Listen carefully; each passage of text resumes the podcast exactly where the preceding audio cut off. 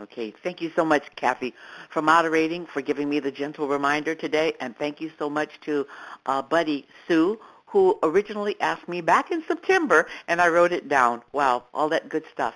My name is Lonnie. I am a compulsive overeater, and I want to tell you that I'm very grateful to be here today, even though I'm on the telephone and I can't see anybody. I am sitting comfortably, comfortably, and and and I can give you my share. Um, today is just a really great opportunity to remember, and I like to say, especially at this time of the year, especially, I get to claim my spot on this telephone call, and I hang on to my Overeaters Anonymous 12-step program like my life depends on it because it does. You know, and as much as I've always loved the holiday season, it is so much better today than it was in the before time. And I'm going to speak a little bit about what I call the before time. And that would have been at exactly this time of the year in 1985. 1985 um, 1985 looked like I was having a great time. I'm 340 pounds at that time. I'm a jolly fat girl with a, a sharp-witted attitude, and, and you would have just thought I was just the life of the party. My focus, my secret focus, was to eat Los Angeles and any seven adjacent communities while I was running errands so I could hide from my family and live a, per- a pretend fantasy life in a dark movie theater surrounded by food. I was lying and cheating and sneaking and stealing. Yeah, I was a liar, a cheat, a sneak, and a thief. And only by the grace of God did I not get arrested, which made me even more afraid because I knew something was very wrong and I couldn't stop. I, I was a slave to excess food and especially sugar, and I just couldn't stop. I, I know today to be able to say I was totally in bondage to compulsive overeating and sugar. That bondage was a big word. I learned that word here in Overeaters Anonymous. Now, at that time, I was 43 years old, and, and here was my real deep fear. I was afraid that I was going to have a heart attack and somebody was going to gain authority over my children. Period. There it was. That was what brought me to Overeaters Anonymous. The heck with the fact that I, I, I was a sugar addict. I think I might have been born a sugar addict. I was 12 pounds 8 ounces when I was born. And I've joked and said, you know, they could have saved me a piece of cake. They knew I was coming, and they knew I was big. But there it was. And so my solution was to hide in the dark, to eat, especially sugar, and and and and I took myself up to 340 pounds. Uh, I was morbidly obese. I was desperate, and the hardest part was I did not have hope. So kind of what happened. So it is now January 1986, and a binge buddy friend friend of mine reached out to me at, at work, and she told me about a, an Overeaters Anonymous meeting happening on a Tuesday night, and she'd been to that meeting the week before, and she thought I might like it, like we hadn't binged together. She knew I needed it, and so I was desperate and went to that meeting. Just like people eh, in January, you see all the dietary products show up and all the diet commercials hit the television set. It is January and I'm scared. I am desperate. So I go to that first OA meeting. Um, I, I knew how to find it. It wasn't that far. And I'd, I'd eaten dinner in my car, so I walk in the room probably with my moo blouse reeking of the, the fried chicken place I'd just gone through and I don't know anything about a 12-step meeting. And um, there was a few people. There was maybe about 10 of us in the meeting, and they uh, had passed out some books. And at the time, it was the Alcoholics Anonymous's 12 and 12 because we didn't have our own at that time. We didn't have books and, and a whole lot of literature. And three things I remember there because it was a busy little little meeting in an hour's time. We read, we had a speaker, we wrote, we shared the candlelight. That's how busy we were in one hour and a half. I learned something that really kind of opened my eyes. You guys introduced yourself by your first name and the qualifier. You were a compulsive overeater. Oh my God, there's a name for it, and I think I I think I've got it. It it just identified me like a little rubber stamp. I am Lonnie. I'm a compulsive overeater. At that time, I did not know the words sugar addict. Today, I know the word is called sugar addict, but I didn't know that then. But I knew what I was. And lastly, I met a really beautiful young woman. She was the secretary. She was kind of running the show. And um, um, funny because she was to become my first sponsor. I did not ask her. She presented herself. And she became my best friend and my road dog and my family for the next 33 years. And she passed away in 2017, and I miss her today. So here was my, my plan, people. I buy the book. I paid for it, brought it home, still have it. I'm going to read it for the plot. I'm going to learn the hidden secret. I'm going to make it work and lose 150 pounds, and then I'm through with you. I did not come to Overeaters Anonymous to meet all you people and to make friends and to do all that other stuff. Give me the secret out of that book. So I left. It's really funny because that's exactly what my mindset was at that meeting. And I like to say somewhere in the universe, something stirred and shifted and a different plan headed my way. So the next Tuesday, same friend calls me at work, wants to know if I'm going to go to the meeting. I did tell you guys that I was a liar, right? Not only was I a liar, I was really a good one. And you know, when she called me to see if I was going to go, which I didn't intend to do, I couldn't think of a lie. People, I couldn't think of a good lie. So I said, okay. And very reluctantly, I went to the second meeting, same room, same 10 people. And at the second meeting, though, a really profound thing happened. That same beautiful young woman stopped me at the door as we were leaving, and then she said to me, you know, um, I want you to don't worry about what you're eating. Just don't worry about it. And I remember looking at her going, has she lost her mind? Every medical professional and person I ever ran into for years was worried about what I ate and told me I should worry about what I eat and what I should eat and not eat and blah, blah, blah, which I was not able to do. Um, but she said, don't worry about it. Just come back to the meeting next week. And you know what? I've never left Overeaters Anonymous. Even though I did not intend to go to that second meeting, that second meeting I went to, and today, you know what, almost 37 years later, um, I'm still at Overeaters Anonymous. Okay, so soon her and I, I'm doing work that she's telling me to work that I don't, I don't want to do, but I'm not arguing because you know I'm desperate. Uh, one one evening she looks at me and she says, "You know, there's other meetings." Really? uh, I think you should go to some other meetings. You mean you expect me to do this more than one night a week? You know, it just so happens there's a really good 100 Pounders meeting on Thursday night here in Los Angeles.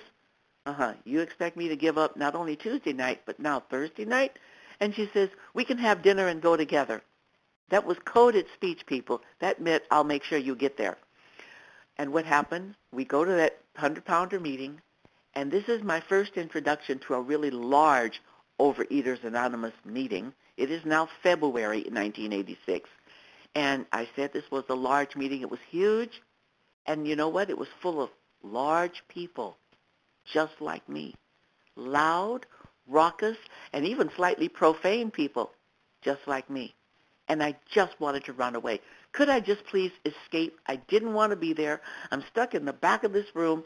If I get up and try and weave my way through the room to get out, I'll call attention. So I set my happy ass down and I watched and I listened. And at the end of that meeting, I remember sitting in my car in the parking lot, reflecting on that experience. And for the first time, I could see exactly where I needed to be. I was just like them, and they were just like me. Welcome to Overeaters Anonymous, Lonnie. Welcome home. That meeting became my home meeting today. Here it is, 2022. It is still my home meeting. I am still there every Thursday night. So I attend a couple of meetings there. I've got a few meetings now under my belt. Remember, I've been in Overeaters Anonymous now maybe a whole month and a half, and it's and and and here it is, a Friday morning of February 28, 1986, and I woke up and guess what, people? I was struck abstinent. Now you told me I only had to do this thing for one day. They told me that the night before at the 100 pounder meeting. And the 100 pounder meeting the night before was so incredibly powerful. I remember sitting in that room. I had tears in my eyes because I was listening to the truth and recovery and hope and and the light went on. And I thought, here it is Friday morning, the next morning, and I here's what I'm going to do. I'm going to get in my I'm going to going to get my van pool And instead of stopping to do my morning collection, which I did every single morning, I'm going to make my way to my office, and I did. And I and and so I grabbed the van pool because it was a little bit of a drive. Um, and when I get out of my van, a young woman meets me in the parking lot with a grocery bag in her hand and four boxes of Girl Scout cookies. I bought those Girl Scout cookies, paid her for them weeks ago, and forgot. And I was, oh my goodness, you, you must be kidding. Did I not just tell you that I'm abstaining? I was struck abstinent this morning, and I'm thinking, this is not right. This is just, this is not right. But you know what? I'm going to give them away. So I give away my four boxes of Girl Scout cookies, and and I and I'm, I'm in. Okay, I'm abstinent. It's Friday morning. Not only am I have I been struck abstinent and not collected everything I collected every morning, but I've given away my Girl Scout cookies, and I go to my office, and guess what? I'm met by a young man who who lets me know that there's a big pile of free donuts um, left over from a very early morning meeting, and to go over there and get wherever. And I just went WTF. I I I back out. I go look. It is. It's a big pile of donuts. I back out of that room, return to my office. I spoke a curse word when I spoke to God right after that, backing out of that room. I won't repeat it because I'm being recorded and you don't need to hear it. And uh, God understood.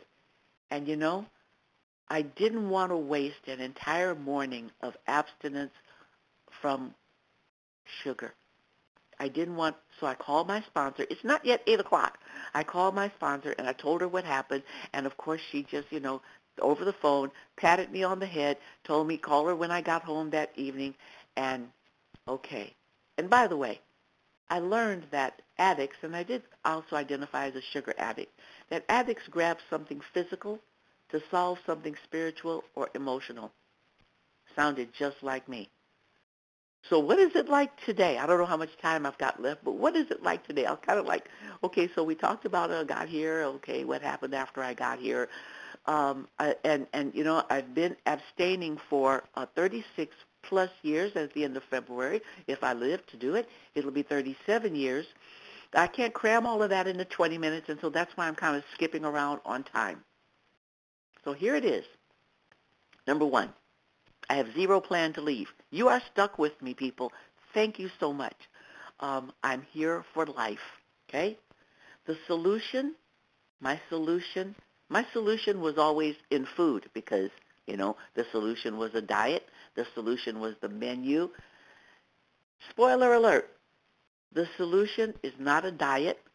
Our food plans are tools and they help us and they're going to change if you are here for the long haul. Mine certainly did. The solution is here in Overeaters Anonymous in our OAs 12 and 12 and in the big book of Alcoholics Anonymous. It's spelled out for us. It's, it's, it's, that is where the solution is. The solution is a spiritual solution. If I could have done it by myself, trust me, I wouldn't be on the phone with you. I'd be doing some other dumb thing like finish, like hanging more decorations on an already overly de- decorated Christmas tree. Okay? Overeaters Anonymous is where I belong. I love being here. I enjoy and I appreciate when I gather here with you. And you guys, I'm only able to gather with you on the phone, and I love and I appreciate you. And I would be remiss if I did not talk about my higher power. My recovery depends on my connection with a power greater than myself. I call that power God. I sometimes refer to that power as my Holy Spirit uh, a, blessed light, the sunlight of the Spirit. There are many other ways that I might talk about the power greater than me. That power is the anchor to my recovery. Oh, by the way, I'm holding down 130 pounds and have been holding it off for a really, really, really, really long time. Um, I'm still about 40 plus pounds carrying extra weight, so I'm always a work in progress. That work in progress is between me and my God. This morning when I woke up, uh, and I do this every single morning that I open my eyes. Remember I said I was 43 when I got here? Well, I'm 79 and a half, and I'm closer to the 80 than I am the 79 right now. But every morning I greet that brand new day.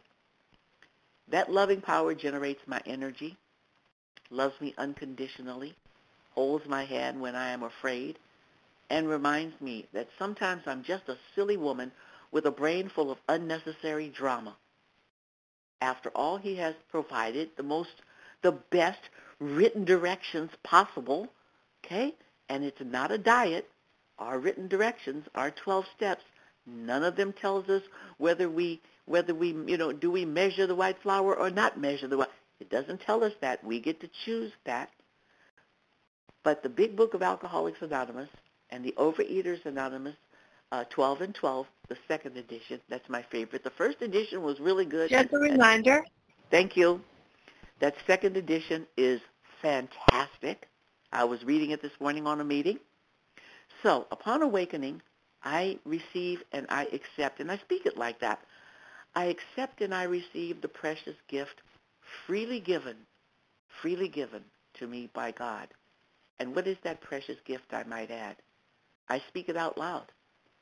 Thank you for freedom from the bondage of compulsive overeating, freedom from the bondage of the sugar poison and bad food behaviors, and, and I've recently added freedom from fear. I need to I need to work with that. So, you know, we receive a gift here in OA. The 12 steps helps us assemble the gift. Some assembly is required. I wrote that down because I heard it at a meeting and I loved it. So in the course of each day, I am guaranteed to at least use two tools or maybe more. Um, there's prayers and readings and a little daily writing. I have a little daily thing that I'm part of, and I submit it with about a dozen of us that, are, that do it. A meditation practice, some service, doing that right now. I'm on the phone with you guys, and you're doing it. You're on the phone with me. And I also do daily Qigong exercises, and I've been doing that every day for more than two years now. So again, food plans, don't worry about the food. If you are new, the food is going to change as you go along. If you've been here for a while, you will see what changes, what adjustments, we learn things that we need to make. The food, the you know, the food is food plan is a very valuable tool. We need it, but the food plan is not a step. None of the steps say the food plan. Okay? So the solution is in the steps the traditions, the tools. Today I've been holding off. I, like I said, 130 pounds for a really long time. Um, and I'd like to also say that this is part of connection. Connection is the opposite of addiction. I learned that in the last five years, I think. I plan to stay connected. The solution is not in my head. You are so blessed that it's not in my head, nor is it in my food plan. Um, I am I, I'm here for the duration. And lastly, I hope I have a moment left to be able to say this. There's joy in my life and my program. I would not stay here if there was no joy. There's a lot of laughter in my recovery. I wouldn't do it if I if, if it was just painful. So I want to say thank you for joining us on the phone today. Thank you for bringing your own energy and recovery, uh, love and joy to this meeting.